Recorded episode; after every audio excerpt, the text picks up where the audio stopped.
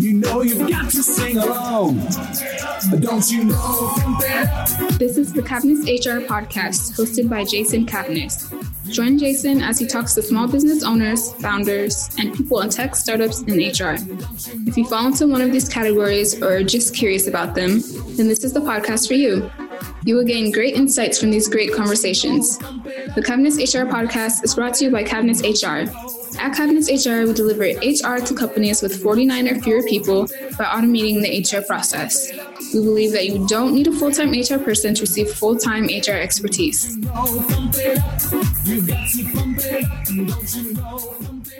Hello, and welcome to the Cavness H R podcast. I'm your host, Jason Cavness. Our guest today is Dave Carvajal. Dave, are you ready to be great today? Yeah, terrific. Dave is an entrepreneur, builder of billion-dollar businesses and a thought leader in executive recruitment. As C E O of Dave Partners, a boutique executive search firm serving the high-tech sector, Dave leads, Dave leads an elite special forces recruitment team that attracts and secures executive leaders that drive high growth at venture capital and private equity-backed companies. In nineteen ninety-seven, he co-founded hot jobs dot com and power built the fledgling startup to six hundred fifty employees, one hundred twenty-five dollars in revenue, and a one point two billion dollars market cap after his I P O. Dave continued upon his success at the ladders dot com, swiftly building it to a four hundred employee and eighty-five million dollars in revenue company. He founded Dave Partners in, twenty, in two thousand nine as both a capstone venture and a labor of love to help build the workplaces that create a better future for us all. Dave lives in New Jersey with his amazing wife, their twin sons, and Clover, the wonder dog. Dave, thank you for being here today. I really appreciate it. Thanks for having me, Jason. What a pleasure to be here with you and, and your audience at Cavness H R. Dave, um, of course, you know, I looked up your LinkedIn profile, you know, did a little stalking. And uh, last year, September twenty nineteen, you wrote an article and you talked some about how business, business, business performance and personal dif- disciplines correlate with, with, with each other. Can you go in depth on that?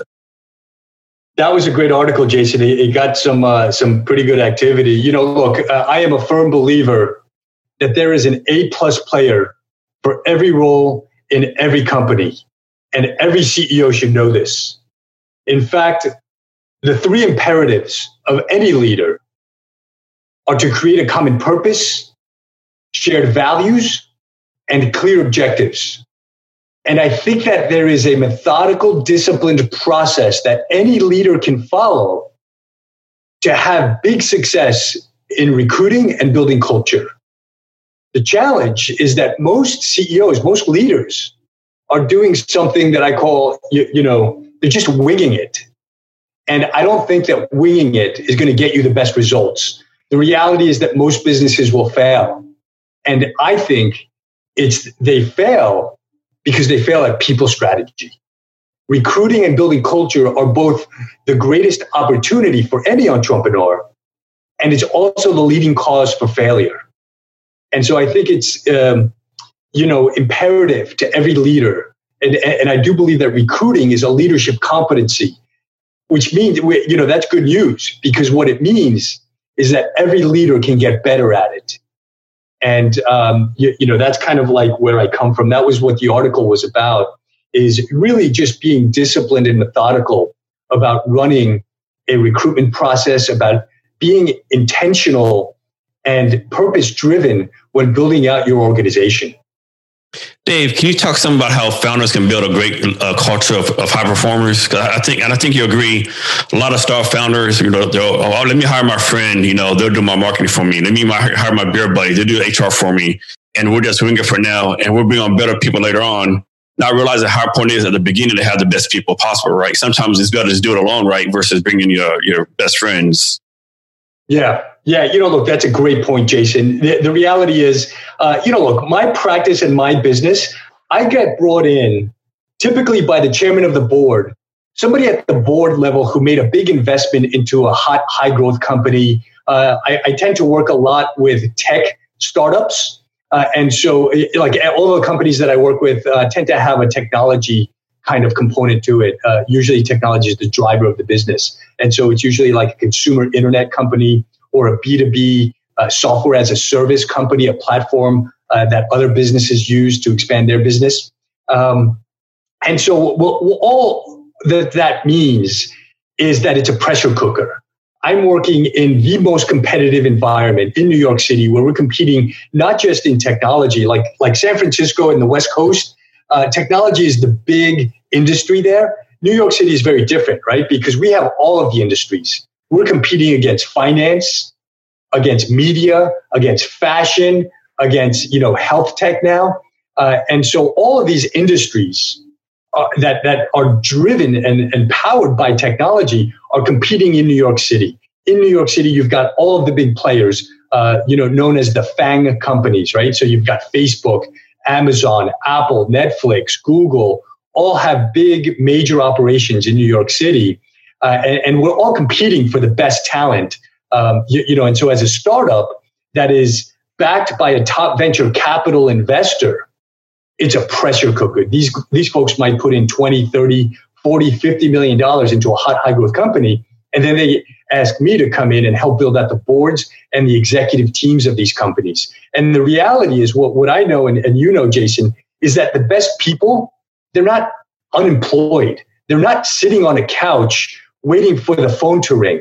At a minimum, they are actively engaged, even mildly interested in what it is that they're doing. And so someone's got to go in, rip them out of their company, extract them, engage them in a conversation just so we can put them through a filtering process.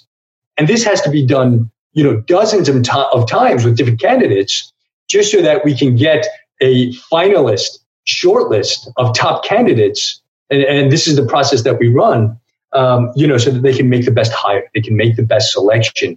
Uh, and, and in order to execute that kind of a recruitment process, you know, I've got a team and, and we talk about ourselves like a Navy SEALs operative team. You know, you've got to have a very disciplined process to go after, you know, it's not even the top ten percent of talent. It's, it's typically the top one percent of executive leadership talent in terms of, you know, best in class, best capabilities, best culture fit into the organization. And, and, and there's a way and a process of doing that, that a company who performs their recruitment operations in that manner is going to outperform any other company out there, right? And, and this is what I implore startup founders, entrepreneurs to do, is to think at an elite world-class level, get beyond the friends and the family, right? Get beyond Uncle Joe running the marketing and, and, you know, just kind of like having people who are available and convenient and near you do the tasks, right?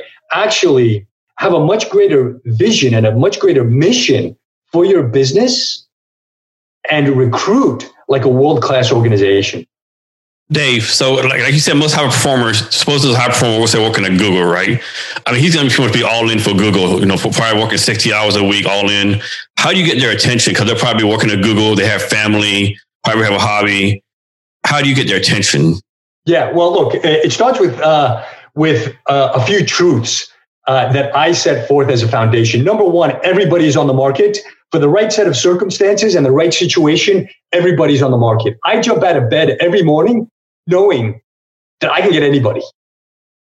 For the right set of circumstances, the right situation, everybody's on the market. Secondly, look, Google was a great place to go work fifteen, twenty years ago.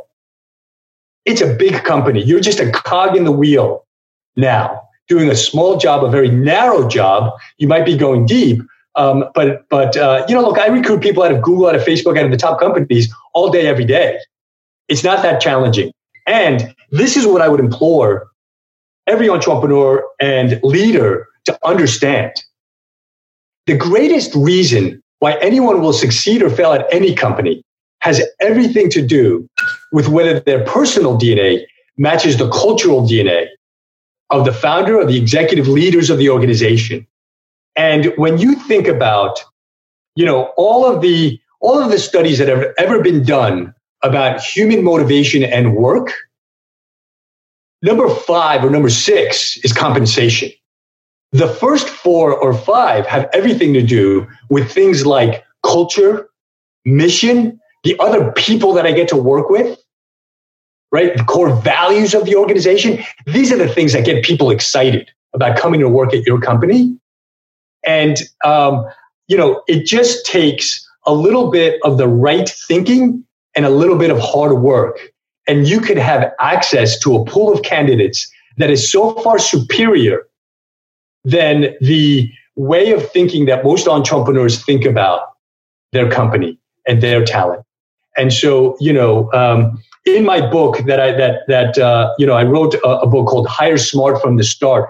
I talk a lot about understanding how to have the right conversation with candidates in order to engage them, in order to evaluate them, in order to go deep and assess whether they're the right person for your company, right? It's not about a magical set of three or five questions, right?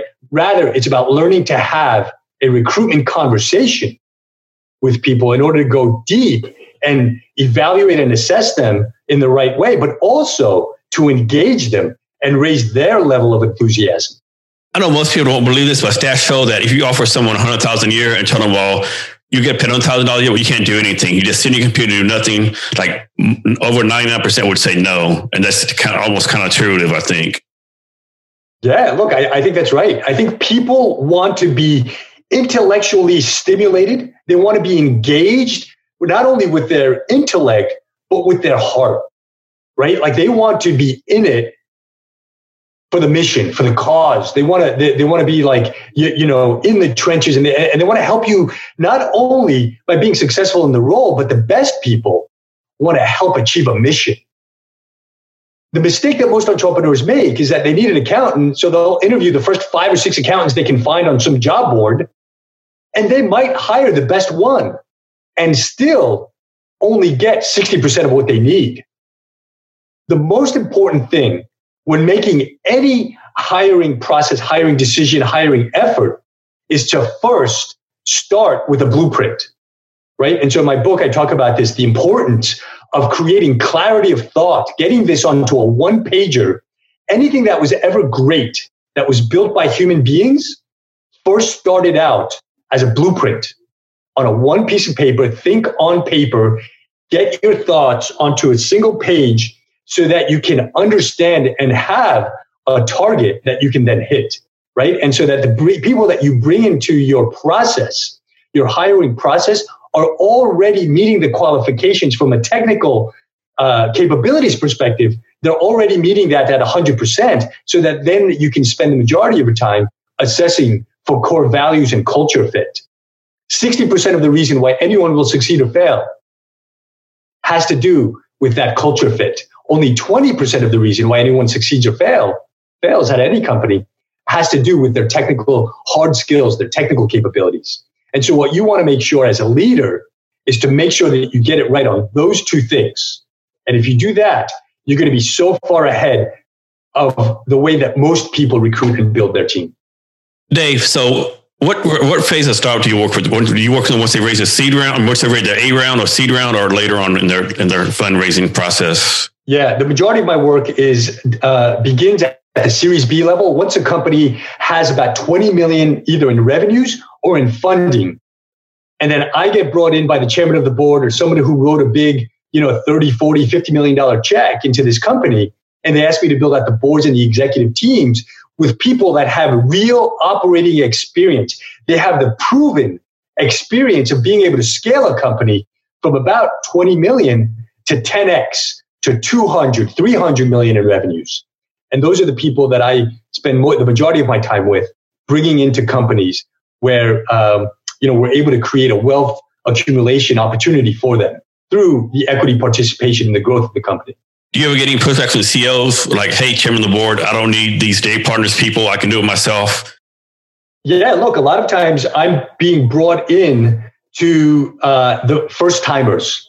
You know, uh, it's an early or young C E O. Uh, he or she may not have the experience, the gravitas of actually, you know, building out a large enterprise.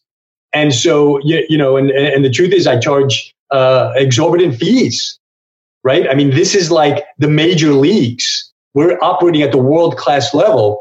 Uh, and a lot of these, um, you know, early uh, C E Os get sh- uh, sticker shock.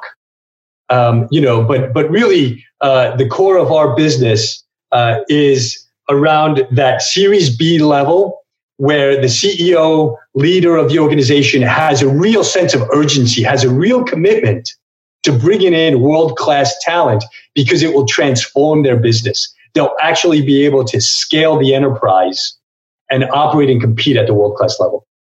Dave, are there any like venture capital firms in New York City you work directly with? Yeah, sure. Um, you know, uh, there's a whole list. I mean, I, I, I can, you, you can go on my website and you'll see just, um, I mean, there's too many to name.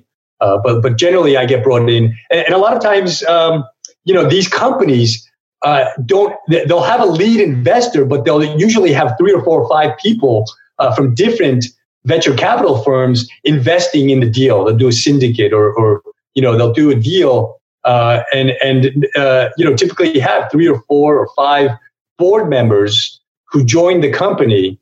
Um, you, you know, to be kind of uh, be stewards of the investment and, and help guide the company uh, so that it can actually uh, get a return for the investors uh, and and uh, really kind of live up to the promise and the possibility of this startup, of, of the mission, of this vision that the founder might have had.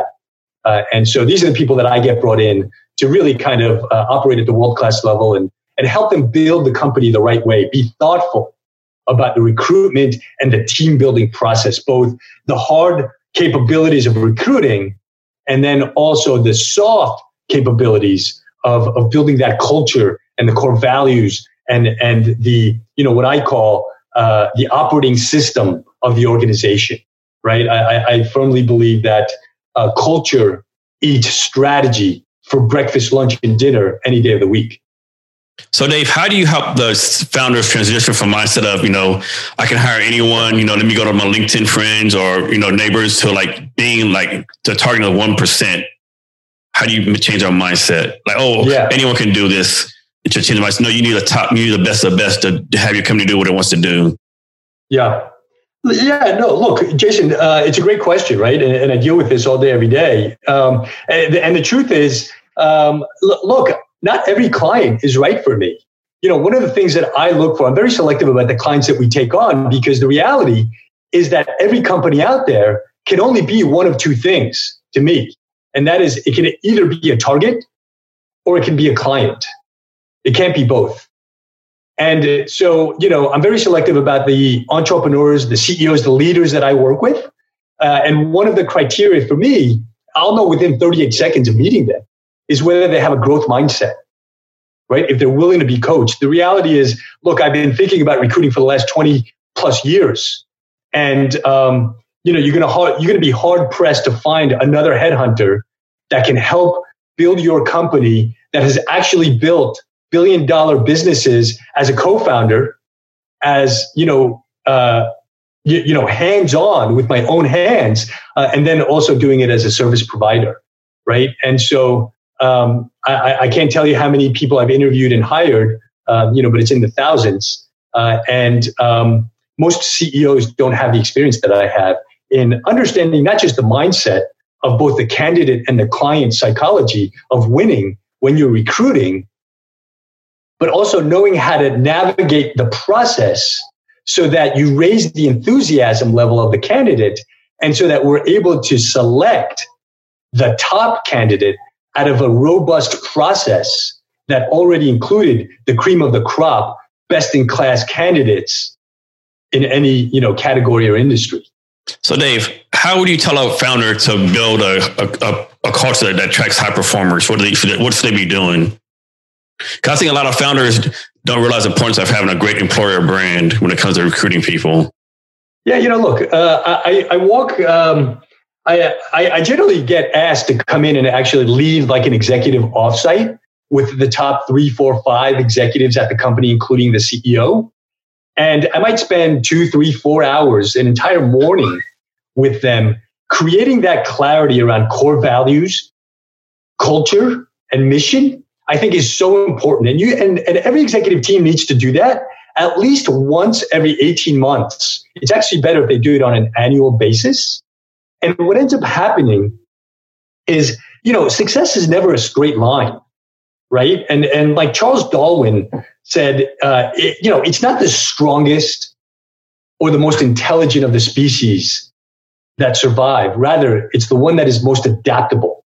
And that's how, uh, you know, in, in my humble opinion, uh, in my personal testimony, what I've witnessed is the executive teams that are, you know, that have some level of humility, right? I think uh, I'm very big on humility. I think all learning and growth require an openness to learning and growth.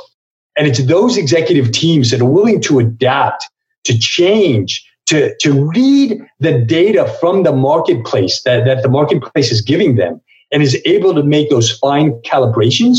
In the end, those are the teams that end up having extraordinary success. And the process that I take them through is something called organizational self-determination, right? I think it's so important that a leader, you know, especially the C E O, leader of the organization, but then also with their executive team, that they have alignment around this notion that, um, you know, I like to begin with the end in mind, right? Take the greatest level of success that you hope for your company and then reverse engineer that success. And so this process of organizational self-determination that I take them to take them through, Uh, I had them map out and, and visualize and envision what ten years from now, what maximum success for their company could look like. And, you know, look, that's a, it's, it's a very big ask, right? But but I think it really gets their juices flowing. It fires them up with excitement and creativity, and they start visualizing what that could look like. And then I walk them through this process. Look, ten years are going to happen no matter what, right? Five years is going to happen, whether you like it or not. The world is going to continue to keep on moving forward, right? The question is, are you going to have the ability, are you going to have the opportunity to serve a much greater number of businesses or clients or, or people that want your products and services, right? And so what I what I um, implore C E Os and founders to do is to, to really create that vision of what the highest level of success could look like for them ten years out, three years out, and then one year out. And all along the way, we're building accountability charts, which are the precursor to an organizational chart, right? A lot of conversations, a lot of, um, you know, the discussions, the discourse that I get brought into at the board level is, you know, look, if we're looking to start a new market or, or, or, or a product serving an entirely new market, for example, you know, if we decide we want to do fifty million in revenues next year serving the European market, for example, right? I would ask the C E O and the executive team, well, who on this team has experience with go-to-market strategies in Europe? And if the answer is zero, nobody has that experience, well, then we have a talent gap. And somebody either has to build that capability or we've got to recruit somebody from the outside to come in who can help teach us and avoid the pitfalls and get us there faster, right? And so a lot of times, the work that I'm doing is through this talent mapping is identifying what are the talent gaps and how are we going to fill those gaps in the most effective way possible. Sometimes it is possible that you can grow someone, but most often if someone on the team doesn't already have the experience, the proven experience of building that capacity at scale, then we're most likely going to be served by bringing someone in from the outside has, who has that proven experience that can complement the culture and the core values and the fit of the team and help us achieve our mission. Dave, has this ever happened? You do the exercise and you think to yourself, okay, this team doesn't get it. Their vision isn't big enough. They're not thinking big enough. They're too small. I need to go tell the chairman of the board that, you know, something's wrong here. Uh, you know, look, that's kind of like the worst case scenario, right? Um, the, you know, just in my uh, experience doing this for for um, for long enough, uh, I, I, I uh, there are a number of things that I do before it gets to that point, uh, and and uh, largely, look, I uh, I will not work with a C E O that has a fixed mindset. I will not work with a leader who can't get out of their own way, right? Uh, oftentimes, uh, I do a lot of work Uh, in um, helping match a C E O or leader with an executive coach. You, you know, look, uh, in, in my role, a lot of, a lot of what I do, and, and part of the reason I, I, you know, I love this is because I have to wear many hats. Sometimes I wear the hat of executive coach. Sometimes it's executive therapist, right? Sometimes I've got to go deep. Um, sometimes it's, it's uh, you know, salesperson. Sometimes it's um, you know, investigator, uh, researcher. Uh, and so, um, you know, a lot of times I look to avoid that pitfall by just not even beginning a relationship with them. I will only work with C E Os that have some level of humility, some level of growth mindset. They're open to learning and growing, because then I know that it's not one person that I can, uh, I'm looking to bring into the organization. Rather, it's I'm actually partnering with them to help them achieve their mission, which often requires significant growth and, and not just personal development and, and the transformative power that a startup and a, and a growing and a successful business has, right? It, it, it, like, I think that uh, business is an incredibly transformative force in not only a person's life, a leader's life, but in the lives of their family, of their, their team, their community, right? And so uh, I try to kind of, um, you, you know, uh, uh, make wise investments of my time and my energy and my effort, and work with those leaders uh, that are scalable, frankly. It takes a great deal of ambition and intelligence to be able to scale and be a scalable leader. So, Dave, you know, salespeople say always be closing, but my term is, uh, I like to use is always be recruiting. Because I think there's too many founders and business owners, whatever size, they won't even think about recruiting until the person leaves, and then they're behind the power curve. Can you talk about how important it is to always have some kind of talent bench line, some kind of bench line, bench of talent, and always be yeah. like networking, recruiting? Yeah, I love it. You know, look, Jason, I think you and I are kindred souls, right? This is exactly how I think of the business is, um, you know, in, in the big fancy corporate speak, you know, it's known as, the term is called succession planning. Right. And, um, you know, I think earlier stage entrepreneurs and, and, you know, leaders of growing small and medium sized businesses, they need to have this mindset as well, right? They need to always know within their market, they need to have bench strength. They need to be reaching out and having coffees and breakfast and lunch with, uh, you know, in the event that they lose one of their top executives, one of their key people, that they immediately have three, four, five people in their Rolodex that they can call to reignite a conversation that they might have had a year ago, two years ago, three years ago. Someone who is capable to be a leader in their organization, right? Have a short list of bench strength possible leaders that you can bring in into your organization. Dave, can you talk some more about your book? Sure. Sure. You know, look, uh, it, it really became quite a passion project. Um, uh, it, uh, uh, as you know, Jason, you know, I, I've done uh, a number of uh, Ironman triathlons, and uh, there is nothing easy about running an Ironman. I mean, it is hard. It is tough. Uh, you, you know, it generally takes me about six months to prepare for an Ironman. This book took me eighteen months, and it was arguably Uh, equivalent to doing about three Ironmans. Uh, it was hard work. Uh, I'm really glad I did it. Um, one of I, I had a coach. I'm a big believer in coaching, uh, and uh, I'm so grateful for my coach, because uh, what he pushed me to do was to really kind of squeeze squeeze out the creative juices and the nuances and the the the concentrated, distilled wisdom of the last twenty, twenty-five years that I've been thinking about recruiting. Uh, and connect the dots. You know, I would, in my book, talk about how to get from point A to B. And I would assume intuitively that people would understand what I was saying. But my coach forced me to really, um, you know, be descriptive and to really talk about the nuances on how you actually get from point A to B. And so it was an extraordinary exercise. Uh, in, in doing that. And and it's part of the reason I've gotten so much kind of feedback, positive feedback about the book. And, and it's been helpful for entrepreneurs and, and owners of small and medium-sized businesses that are looking to grow their business. And, and you know, they might be sick and tired, uh, what I call in the book, uh, they might have the skull-crushing pain, suffering, and brain damage that comes along with making a bad hire. And, you know, look, uh, I actually think that there is a uh, an epidemic crisis of bad hiring.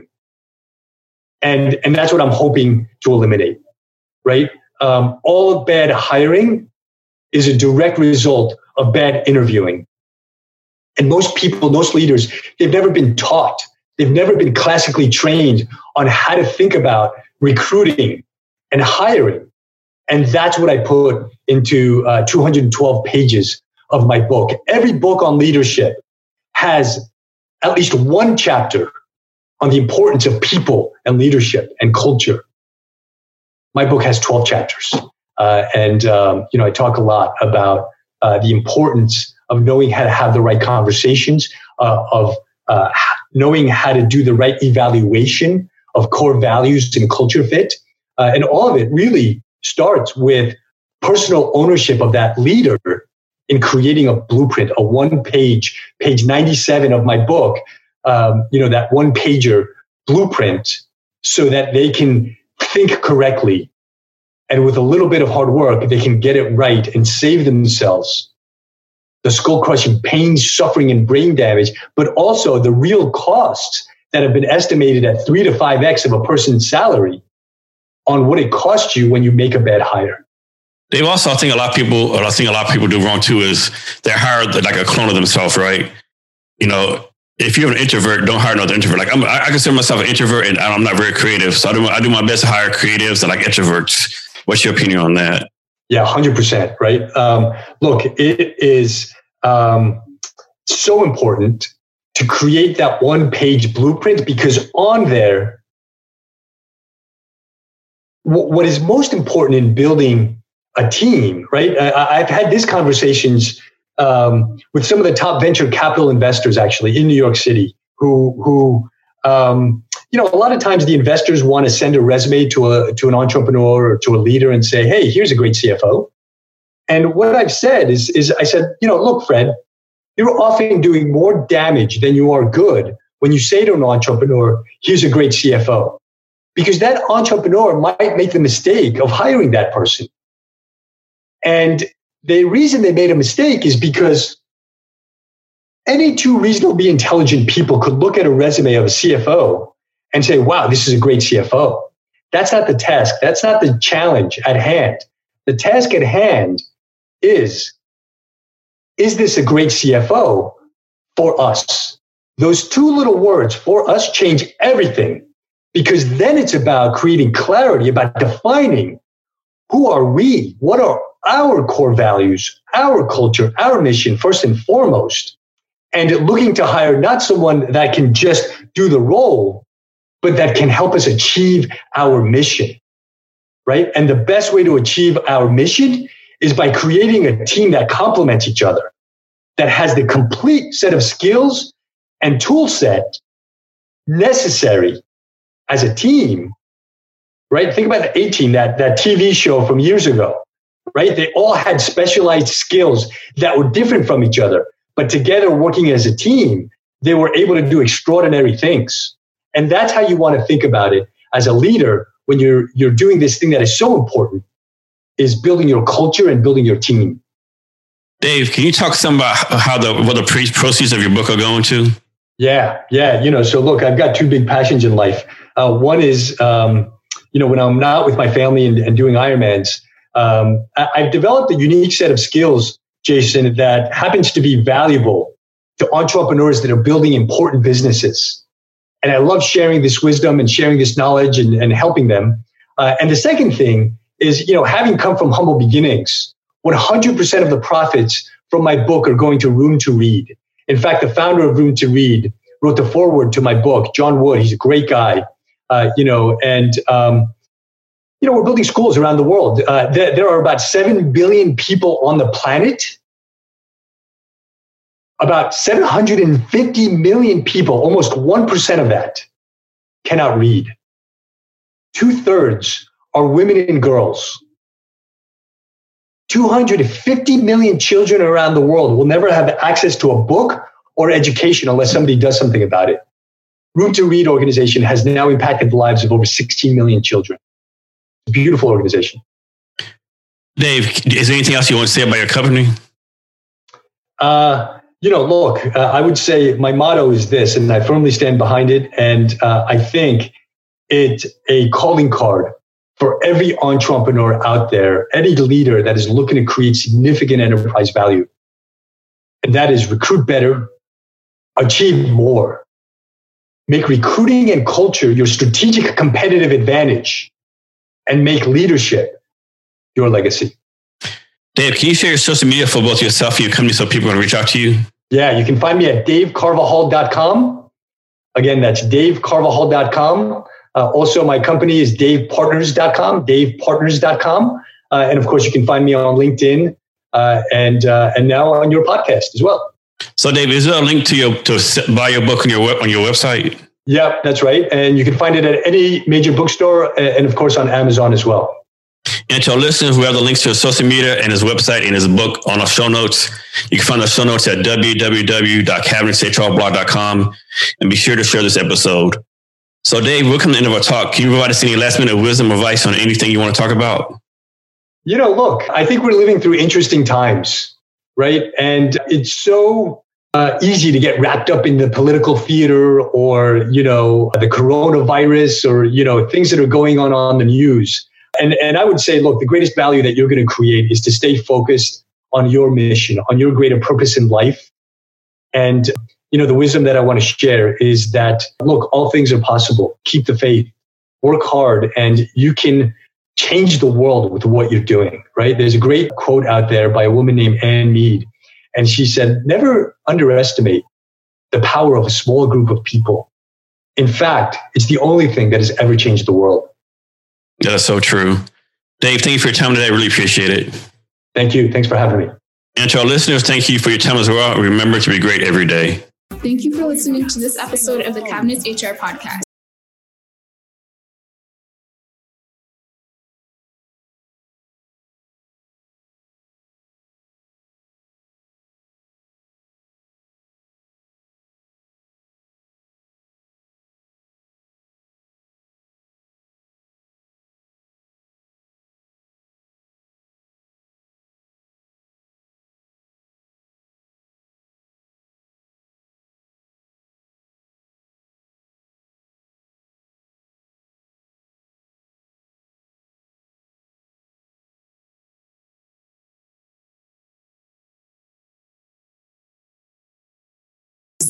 Be sure to connect with us on LinkedIn, Facebook, Twitter, Snapchat, Instagram, Twitch, YouTube, and TikTok at Cavness H R. Also check out our weekly live streams at the Cavness H R Facebook, Twitch, YouTube, and Periscope, where we focus each week on an H R topic important for small business. These are every Wednesday at ten a.m. Pacific Standard Time and last around three minutes. To join our weekly H R email newsletter list, send us an email to jason cavness at cavness H R dot com. Thank you, and remember to be great every day. You've got to pump it up, don't you know? Pump it up. You've got to pump it up.